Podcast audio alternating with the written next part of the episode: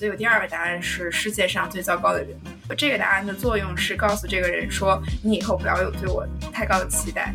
不要对我有任何的交集。我可能会很渣，有可能会出轨，然后也有可能会不生小孩，但是这些就是跟我们的恋爱无关。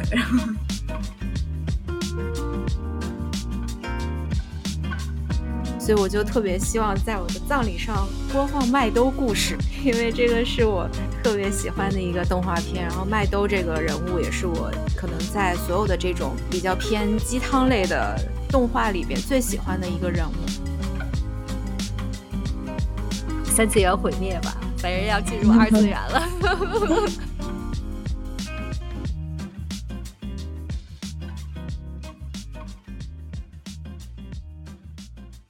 边聊边看，边看边聊。Hello，大家好，我是刚从北京搬到上海入住新家，刚满一个星期的 Cindy。大家好，我是最近被学车搞得焦头烂额的米烧王。大家好，我是准备出远门，等这期节目上线的时候已经在出远门的瑶。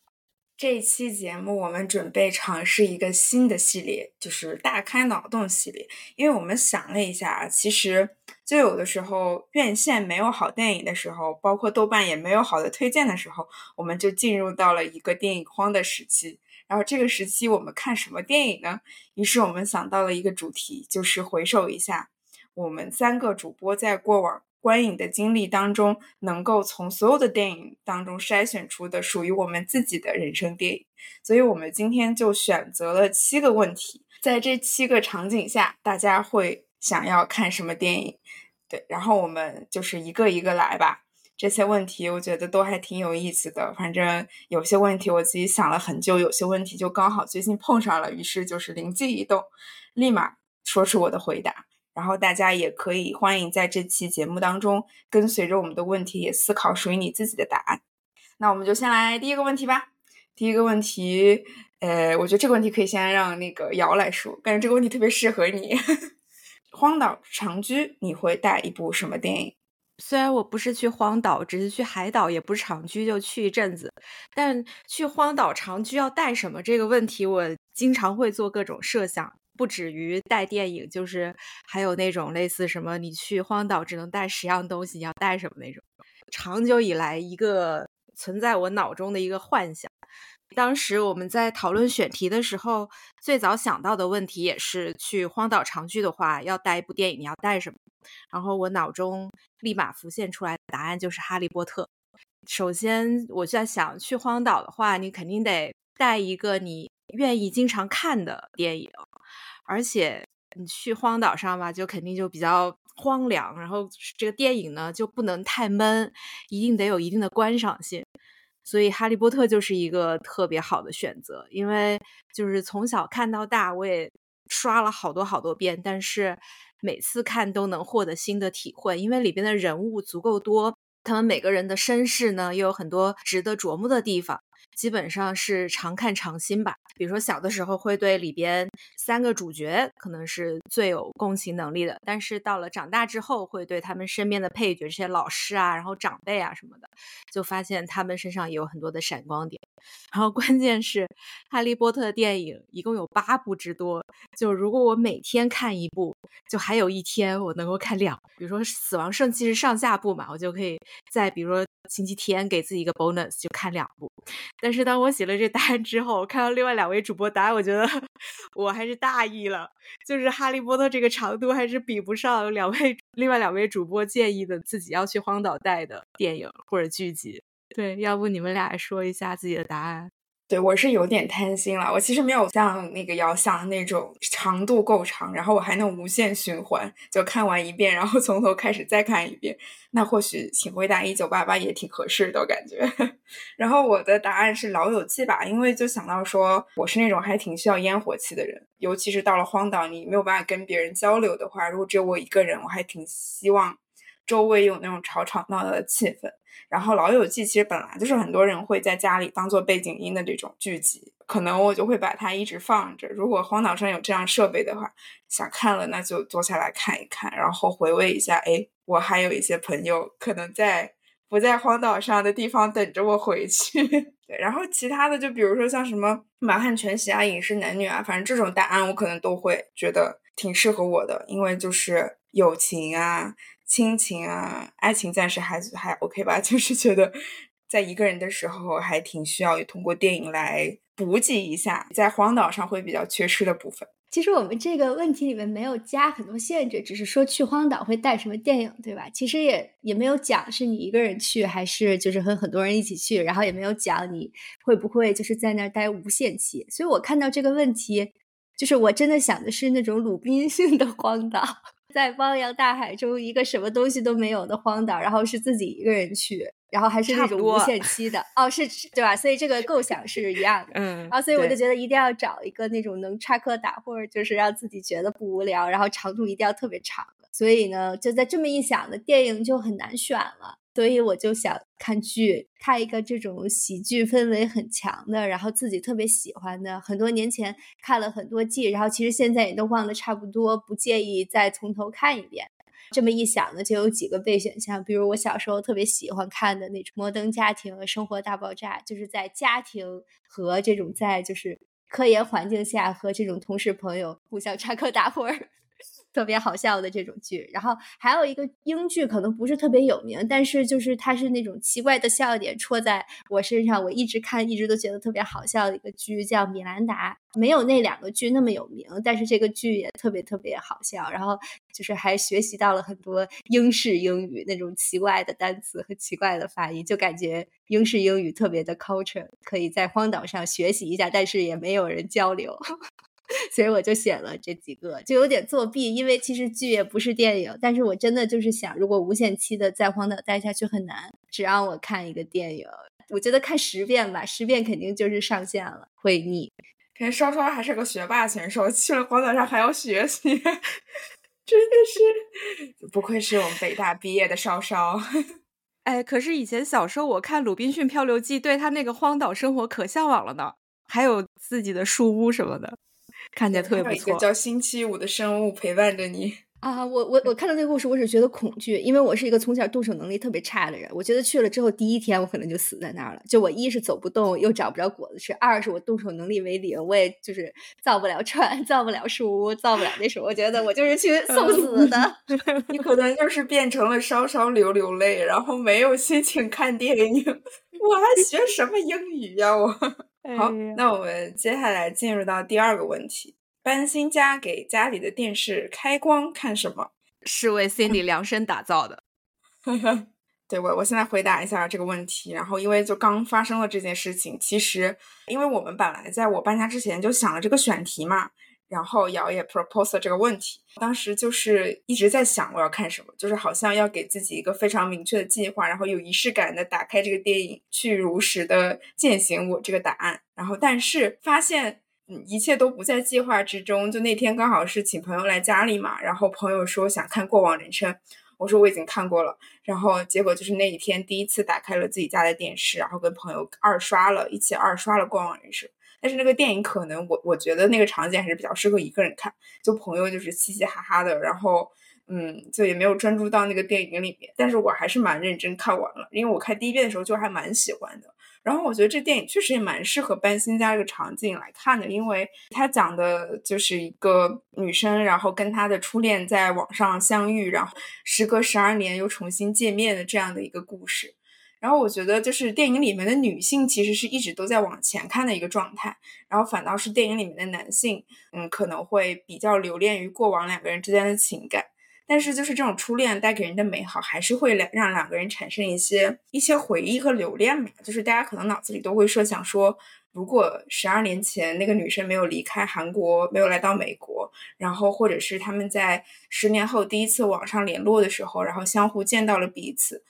那。会发生什么？就是这种问题，好像是平行时空，我们永远得不到答案的一件事情。然后就会让我开始想想起，就是现在搬到上海新的生活。然后因为那天跟一个朋友聊天，就是他也是之前生活在北京，他就是跟我说，他来上海这段时间，可能还会偶尔想起北京啊，会想起那里很可爱的人啊，跟朋友们，就感觉他聊着聊着就不想说了，因为这种东西你是真的是回不去的，你没有办法说你。不来上海，然后你你能怎么样？你还在北京的话，你的生活会如何？就生活都是要往前看的。所以，就这个电影能够帮助我的，就是嗯，把过往的情感收拾收拾，放进抽屉，然后像电影里面的那个女生一样往前看吧。哦，我也看了，就我也挺喜欢的，就是故事没有我想象中的那么复杂，但是他就把这种怎么去告别一个人、告别一个国家、告别自己过去的那种情感表达的特别明白。告别这个主题，嗯，确实还蛮适合搬新家的。是的，而且就是我看的时候，我就不仅仅把它当一个爱情故事看，尤其是我记得有一段是那个女主跟她的初恋见面之后说，He's so Korean。然后她丈夫还跟她说：“你知道吗？你做梦的时候都在说韩语。”就在那个时候，我觉得就是导演在写这个本子的时候，可能也在这个男主身上寄托了一点，就是等于女主对自己过去的那种生活背景的一种，也也是一种告别吧。到了一个新的地方，一直到那个时候，她跟男主好好告别了，也意味着这个女主在一片新的土地上，更笃定的勇气生活下去。对，而且过往的每一个可遇见的人，每一个发生的事情，或者每一个生活过的城市都算数了，就是它会一直在我们的记忆里，然后可能在未来的某一个时刻，你就会想起以前的事情，这种感觉就还挺好的。然后，那接下来听一听稍稍和瑶，你们两位的答案是什么？因为我是去年搬家的，然后我当时也是在之前的房子住了好几年，所以搬家对我来说就是一个大型的断舍离，就真的趁着搬家的机会扔掉了很多东西。搬到了一个新的地方呢，就等于你得重新探索你周边生活的这些社区有什么好吃、好玩、好逛的，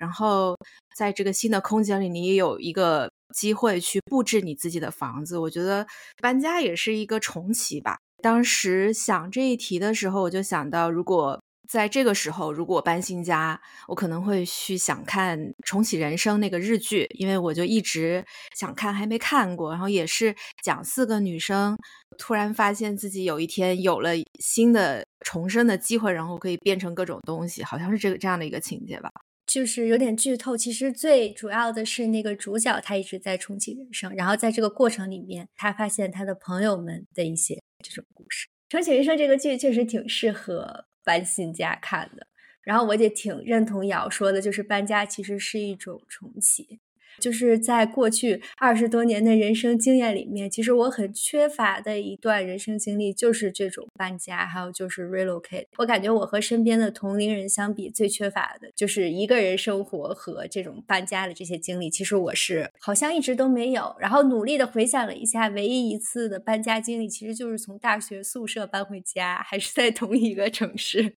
然后那个时候我就发现自己真的有好多东西啊。然后正好这几天就是。咱们三个人应该也都听了随机波动讲搬家那一期嘛，然后听的我就很有感慨，然后真的就是在搬家的时候才会发现，就是自己有那么多东西，然后那么多累赘，其实如果不要这些东西的话，也完全可以生活的很好。然后所以我就在想，我之所以现在不愿意特别买东西，是因为其实我没怎么搬家，就是我很难有一个契机去让我去断舍离，然后整理我的东西，然后把这个东西。比如说减半，或者是甚至就是清空，所以我现在的东西就是这么多年越积越多，越积越多，就它只多不会少。就我可能也需要一次人生的搬家，然后来重启我的人生。哎呀，好完美的过渡。对，然后就 说到了，我假想一下，如果我要是搬家的话，我会给自己放什么电影？然后我首先我先想的是就是《饮食男女》，因为我感觉那个电影真的是就除了他的家族。之间的这些张力啊、矛盾，就是父亲和三个女儿之间的这些错综复杂的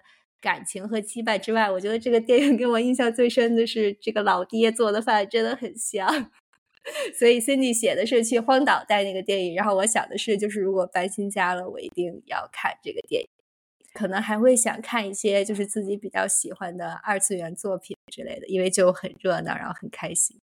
可能会看一下日常吧，这可能是我最喜欢的。动画之一。好，那我们接下来进入到第三个问题，就是给外星人推荐一部影片，你会推荐什么？要不我们还是从瑶开始吧。当时第一反应是想推荐科幻片，但是后来想想，嗯，科幻片的话，就外星人说不定它是一个来自一个比人类文明更高的文明，地球上的一举一动都在他们的掌控之中，就不知道他们看到人类拍摄的科幻片会不会觉得太傻了？觉得嗯，还是让他们更了解一下地球吧。尤其是人类是怎么记录这个地球的，所以就想到了维姆文德斯拍摄的一部纪录片，叫《地球之眼》。然后这个纪录片的主角是巴西摄影师萨尔加多，然后他的创作历程是一直在。发展中国家为主，然后他不是单纯的风景摄影师，他也记录了非常多在各个大洲的土地上发生的一些生态和社会变迁。然后这个纪录片其实是结合了萨尔加多他自己的一个。整个人生历程以及他拍摄的一些照片，就那个纪录片的节奏其实有点慢，然后对我来说就是一个四星的纪录片，然后主要这个五星是来自这些照片了，因为我之前也看过萨尔加多的摄影集，然后他可能最有代表性，大家也最熟悉的一本摄影集叫《创世纪》，就也非常推荐大家去看一下，嗯，可以让外星人来看一看，就是地球人类是。怎么记录自己生活的这片土地的，以及在他们看不见的地方，或者是看不见的那个时代，这颗星球到底发生了一些什么样的事情？还想推荐一部，就是可能跟记录地球完全不同的两个方向，是让外星人更了解人类，所以就想推荐我喜欢的另外电影，叫《纽约体育法》，查理·考夫曼。导的一部影片，然后他的片主角是一个剧作家。我们的外星人朋友从两个维度，就是从导演创作这部电影以及这个电影主角的维度来去了解人类的心思可有多复杂。因为他这个故事是关于一个剧作家在遭遇了一些人生危机之后，就立下了一个宏伟的计划，就是试图创造出一出。能够复刻整个纽约城市的戏剧，就所有的人都是在等于像在一个真实的生活里边去上演他们自己的人生情节，然后到最最后就发现他不仅没有摆脱之前的生存危机，反而陷入一个更复杂、跟更加荒诞的现实之中。看到最后，尤其是最后半个小时，就你会非常的惊叹，人生如戏。然后，除非到。你人生的最后一刻，你都不知道你这一大出戏会怎么样的结局。然后是一部非常值得重新观看的一个电影吧，所以就也很想推荐给外星人看一看，因为看看人类是怎么去书写自己复杂的内心，书写一个复杂的物种的。因为我看 Cindy 其实有推荐科幻片，对我觉得有，就好深刻。我我当时想的就是说。就想让外星人看看我们地球人是如何想象他们的，因为其实电影是关于想象的嘛，然后也不知道外星人是不是也有在拍电影，所以可以通过就是电影这种形式，然后让他们了解，哎，原来电影还可以有这样的作用，然后也让他们看看是我们地球人想想象他们是一种怎样的样子，或许他们会觉得挺可笑的，也可能他们会觉得也挺可爱的吧。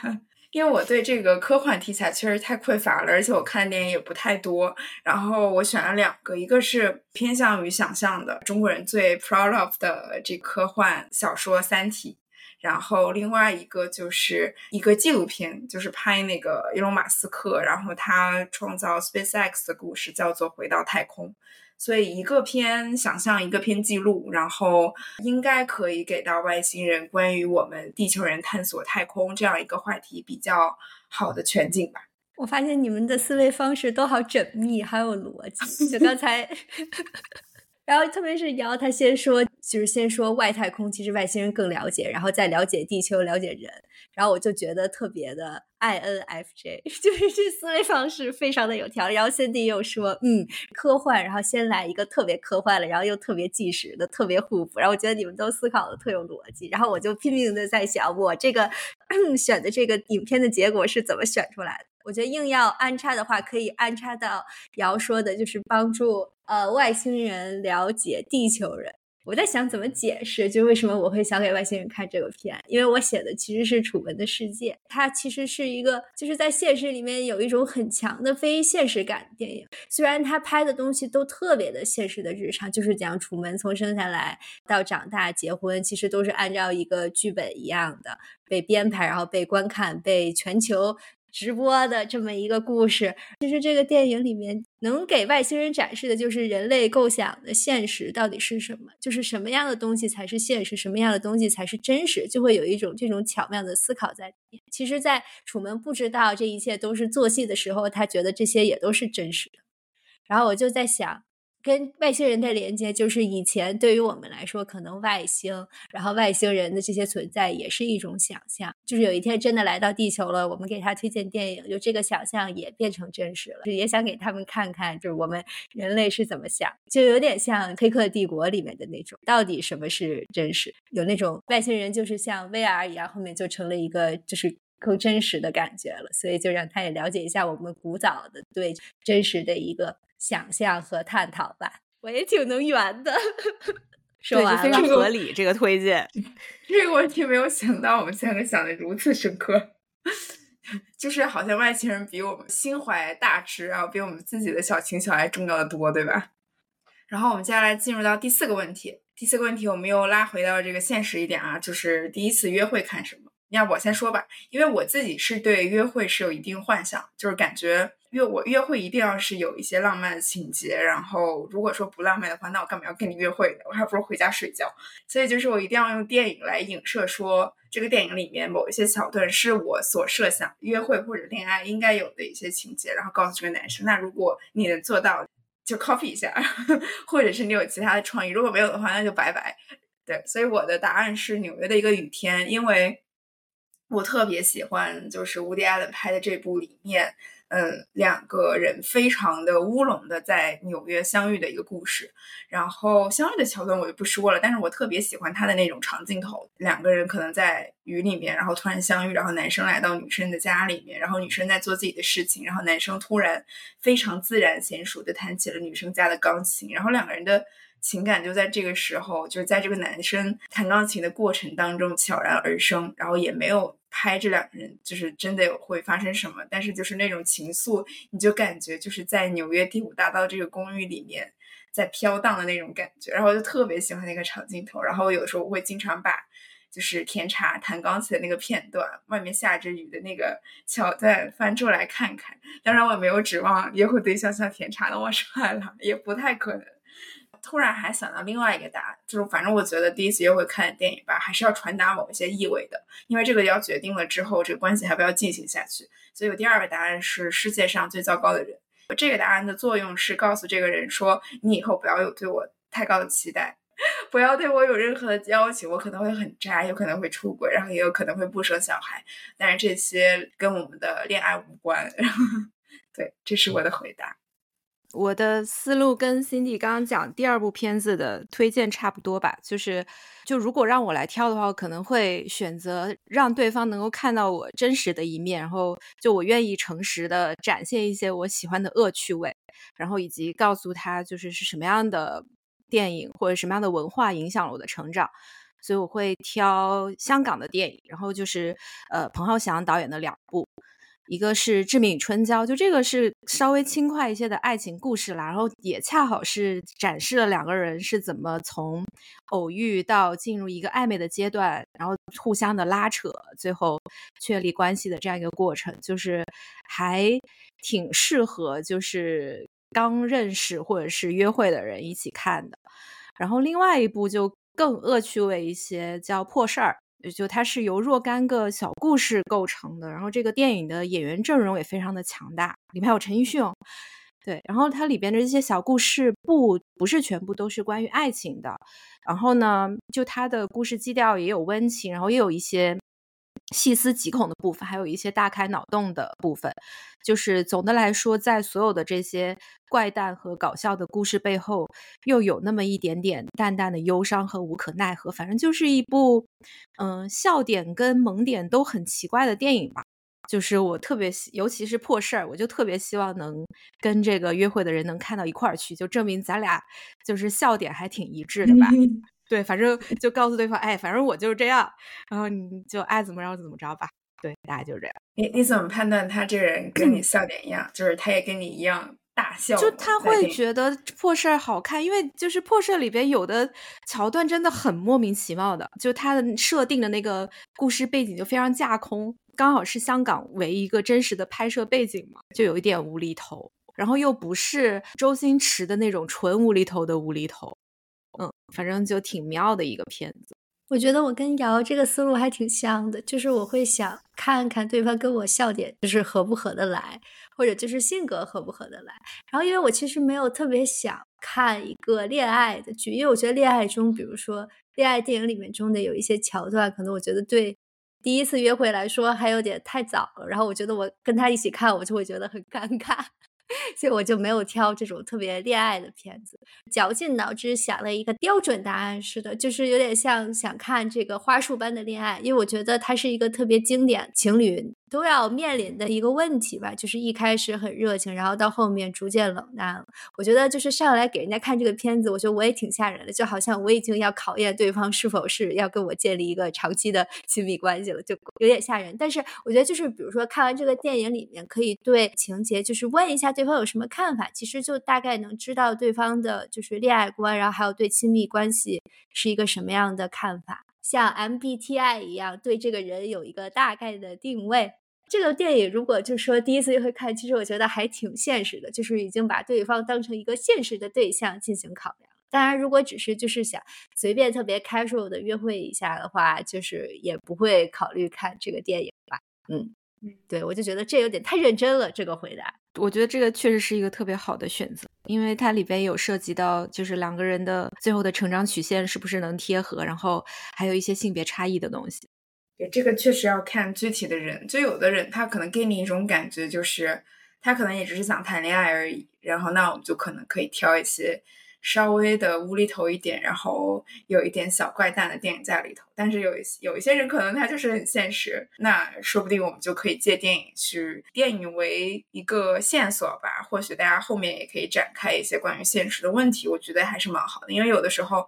第一次见面就要聊这些问题，其实还蛮难开口的。是的，其实我就觉得这个就特别像一个大家生活态度的不同。就比如说咱们之前看那个《我的鸟儿会唱歌》，我就觉得就是我从来没有经历过这么的，就是这样的生活。就我看到他们的生活状态，我就觉得特新鲜，就好像哦，世界上居然有就这样的人，然后他们过着这样的一种生活。然后我又联想到咱们之前看《野蛮人入侵》，然后那个女主角就说啊，其实我交过十几个男朋友，然后各行各业的各种不同的人我都交往过，我也是真心的爱着他们。我觉得他就。就是通过这种和不同人的交往，然后去感受不一样的人生。他是可以接受，或者是去渴望，是和自己完全不一样的人去尝试相处，然后了解他，进入他世界的。但我觉得这就对我来说特别危险，我就觉得很害怕。我可能就会倾向就是。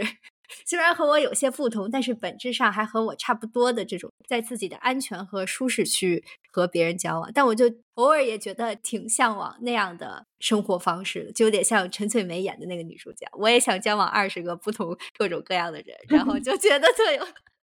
就和我完全不一样的，然后想法呀这些都不一样，就是也不一定会有什么结果，但是就是确实是喜欢的时候特别喜欢的这种，正好借这个问题再借机发挥一下。但不管怎么说，就起码这个人能有耐心跟我们一起看个电影吧，就这个是基本的一步。对我，我看《花束般恋爱》最不满的是，就是那个男生居然舍得连塞尔达都不打，我觉得这件事情我无法接受。他被成功学洗脑了，就成天看那种怎么晋升的那种书。对，因为我觉得销售的工作真的就是之前聊的，有点像素汐的那种狗屁工作，就跟客服似的，就完全是被 KPI 定义的，就让他变得不是自己了。他 KPI 很低，他被老板骂，然后他就觉得自己一文不值，然后他就拼命要提升自己的这个价值，但其实他就完全被工作定义了自己的价值，就很悲哀。其实本质上还是想看这个人他就是在不在意自己的生活。如果是真的未来要跟一个不热爱生活，然后或者是不关注生活里面这些细节的人在一起的话，就真的还蛮痛苦的。非常对，好的。那我们进入到第五个问题，就是你四十岁的生日那天要看什么电影？这题我可以先说，因为我离四十岁也没几年呢，就你们俩还有很多很多年。对我来说，对四十岁我不会有什么恐惧，然后我也不会对他有什么不切实际的想象了。然后我能想到的四十岁生日看什么，更重要的课题是如何迎接老年。所以我就想到了《脸庞村庄》这个纪录片，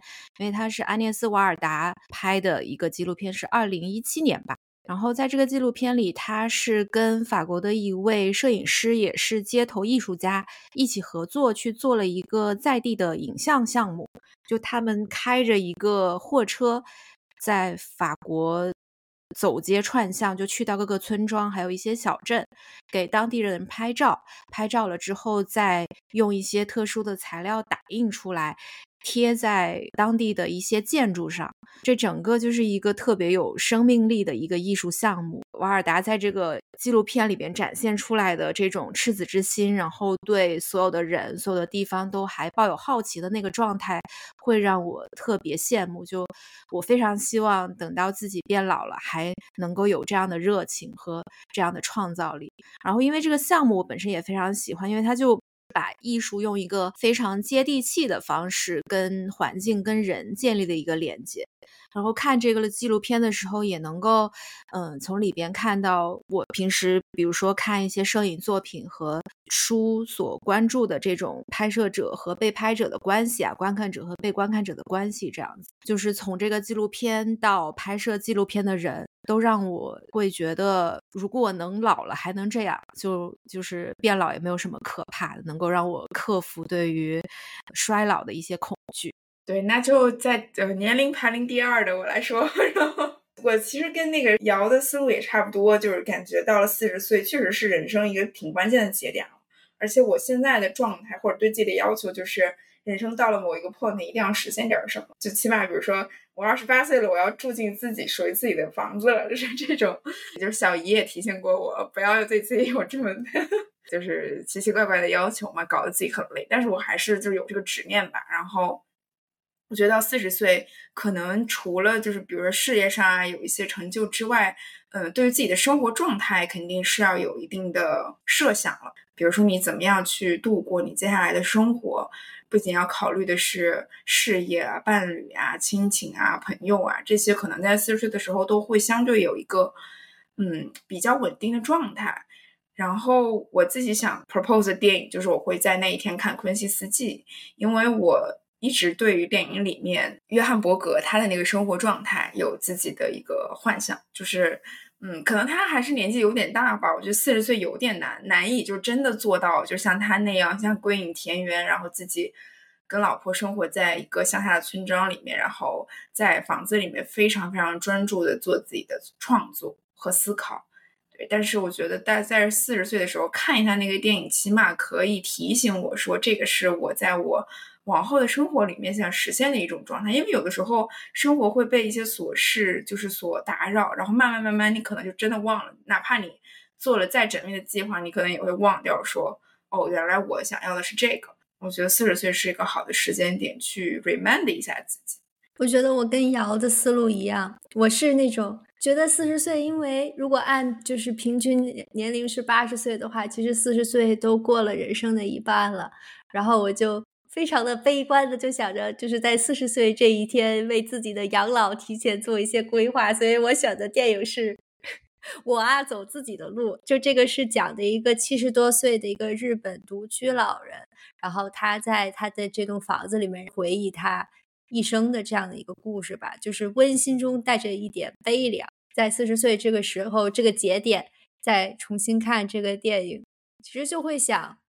就是看到，比如说自己的老年生活，然后想象在四十岁和在步入老年之间的这有限的，比如说二十年之间，我会想做什么？我觉得看了老年生活的状态之后，其实反而会更加珍惜在步入老年之前的。一二十年，另外的一种变相的一个 reminder 吧。我觉得这个电影其实还是有一点诗意化独居老人的生活了。其实就现实的独居老人的生活，就像 NHK 拍的那种纪录片那样，孤老死那种很很悲惨。但是这个电影拍的还是挺诗意的。我觉得还是就是不要看太残残酷的电影。对。然后下面一个问题就更加的深刻了，就是在葬礼上放什么，比四十岁又。人生往往后拉近了很多的距离。葬礼上我们自己看不到了吧？对，都是可能你的亲朋好友啊会在葬礼上看到你想给他们呈现的这个电影。我自己 ideally 是想说可以放一部我的纪录片，然后让大家还能记得我。你这个得要靠拍嘛，对吧？如果没有拍的话，找一部现成的话，那可能就是一一了。电影里面很经典那个桥段，杨洋在外婆这个葬礼上读的那一段话，其实是想说，可能我走了，但是就是如果我有后辈的话，希望你们还能好好的去生活。对，哎呀妈呀，怎么感觉自己有进入那个状态了？这个问题是我提的，因为我就特别喜欢思考这种生离死别的事情。对，之前还做了一个葬礼歌单。我昨天正好去看了一个电影，叫《不虚此行》，然后它讲的是一个给人写悼词的人的故事，然后里边就出现了各种他怎么去接受委托，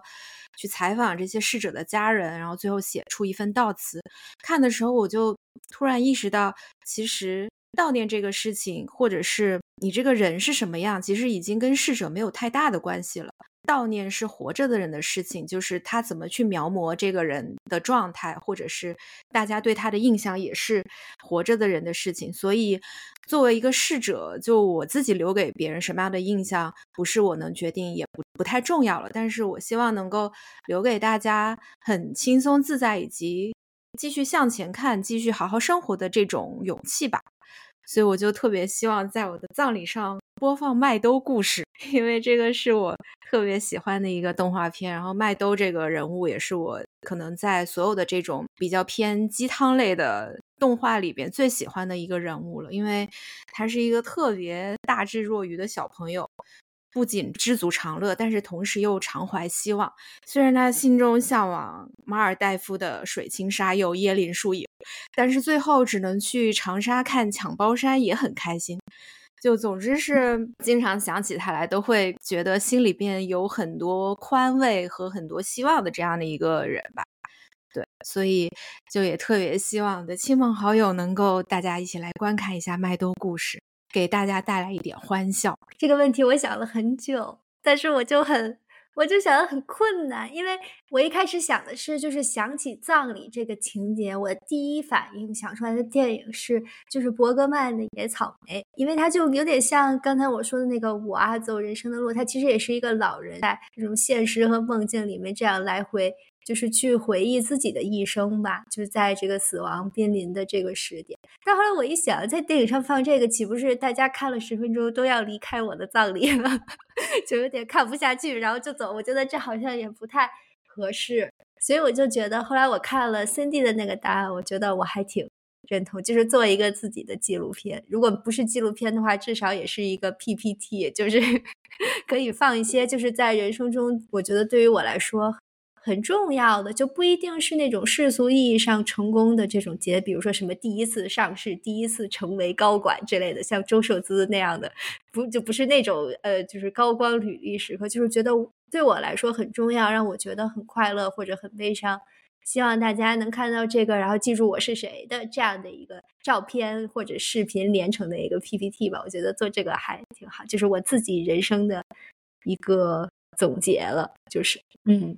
但是我觉得还是纪录片更好，因为纪录片它比这个 PPT 更 organized，因为你肯定是想用一个主题，就哪怕比如说以时间或者是一个事件为线索嘛，你拍一个更加完整，然后更加经过思考的一个作品。所以我觉得拍纪录片这个挺好，咱可以四十五十的时候，就是三个人互相给彼此拍一个 纪录片，对，收录一下稍稍吉他弹唱陈绮贞的片段。哦，对对对，哎呀，太羞耻了。对，嗯，所以生活里还是大家要多多记录，这样子我们葬礼上才有的放嘛，对吧？太逗了，这话。是的，我同意。然后最后一个问题：地球三天后就毁灭，你会选择看什么？这可能是你有生之年看的最后一部电影，你会选择什么？那我先说我的答案，我的答案是《火山之恋》。就是我觉得这部电影可以让我觉得我在面对三天后的死亡可能可以从容一点。虽然我不知道我那个时候会不会有伴侣啊，但是就是我觉得电影里面呈现的就是那一对火山科学家夫妇死亡的那个方式，是我觉得我能就是接受的这个世界上意外死亡里面最浪漫的一种方式。对，就是两个人一生都献给了美丽的火山。然后，当然，虽然我不知道真实的情况，他们俩的感受是什么样，但是至少电影呈现给我的是他们俩跟火山在一起那种特别，嗯，就是极致的美感的那样的一种感觉。然后他们俩就是虽然是意外吧，就是在日本的那个火山下面，可能电影也呈现了那样的镜头，就是一分钟，我也不知道地球毁灭会是怎么样发生。是，但是就是那个状态是让我觉得，在我面对地球毁灭这个时刻会释然一点的一部电影，所以我会去重温这一部，然后也能感受到，嗯，世间还有人在做，就是感觉人类很伟大，就是在去用一生的时间去做这样伟大的事业，然后也有这么坚不可摧的情感，嗯，所以我觉得这部电影够了，完全够了，对。这是我觉得我自己最完美的答案，在所有七个问题里面，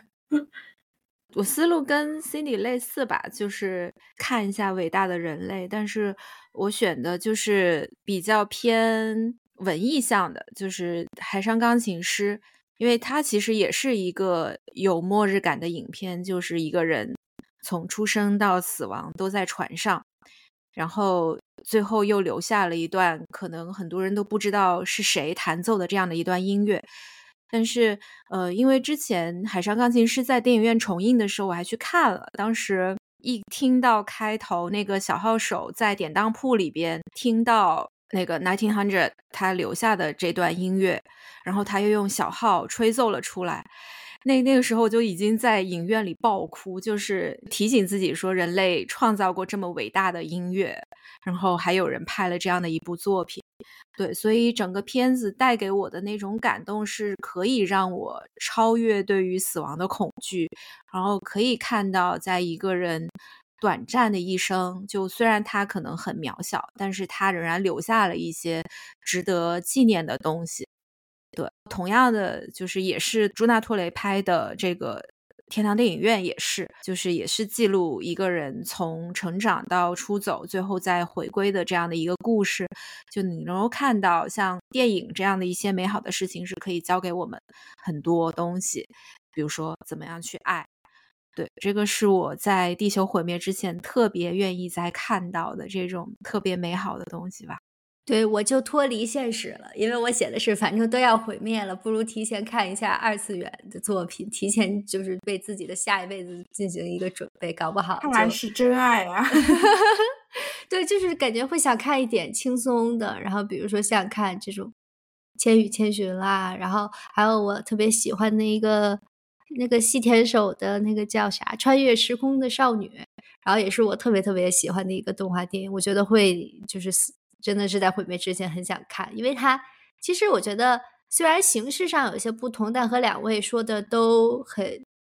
类似吧。就是它其实展现了人类情感非常之细腻、美好、纯粹的部分，特别是穿越时空的少女，我觉得就是非常真挚的一个青春物语。很想看一个不是那么沉重的，就是马上三天后都要死了，还要在电影里面看一遍死，我就觉得就有点。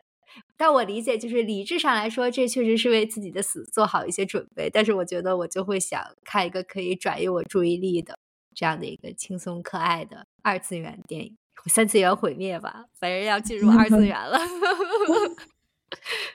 总之呢，还是希望地球不要毁灭，这样我们可以看更多好看的电影。对，以上呢就是我们今天 propose 的七个问题。然后希望大家也可以想想自己的人生电影，这样子时不时，如果你真的遇到对应的场景，嗯，那种消极的当然希望不要啦，比如说约会啊、搬新家呀这种，呃，非常实用的，大家都可以提前想一想，说不定到时候就真的用上了。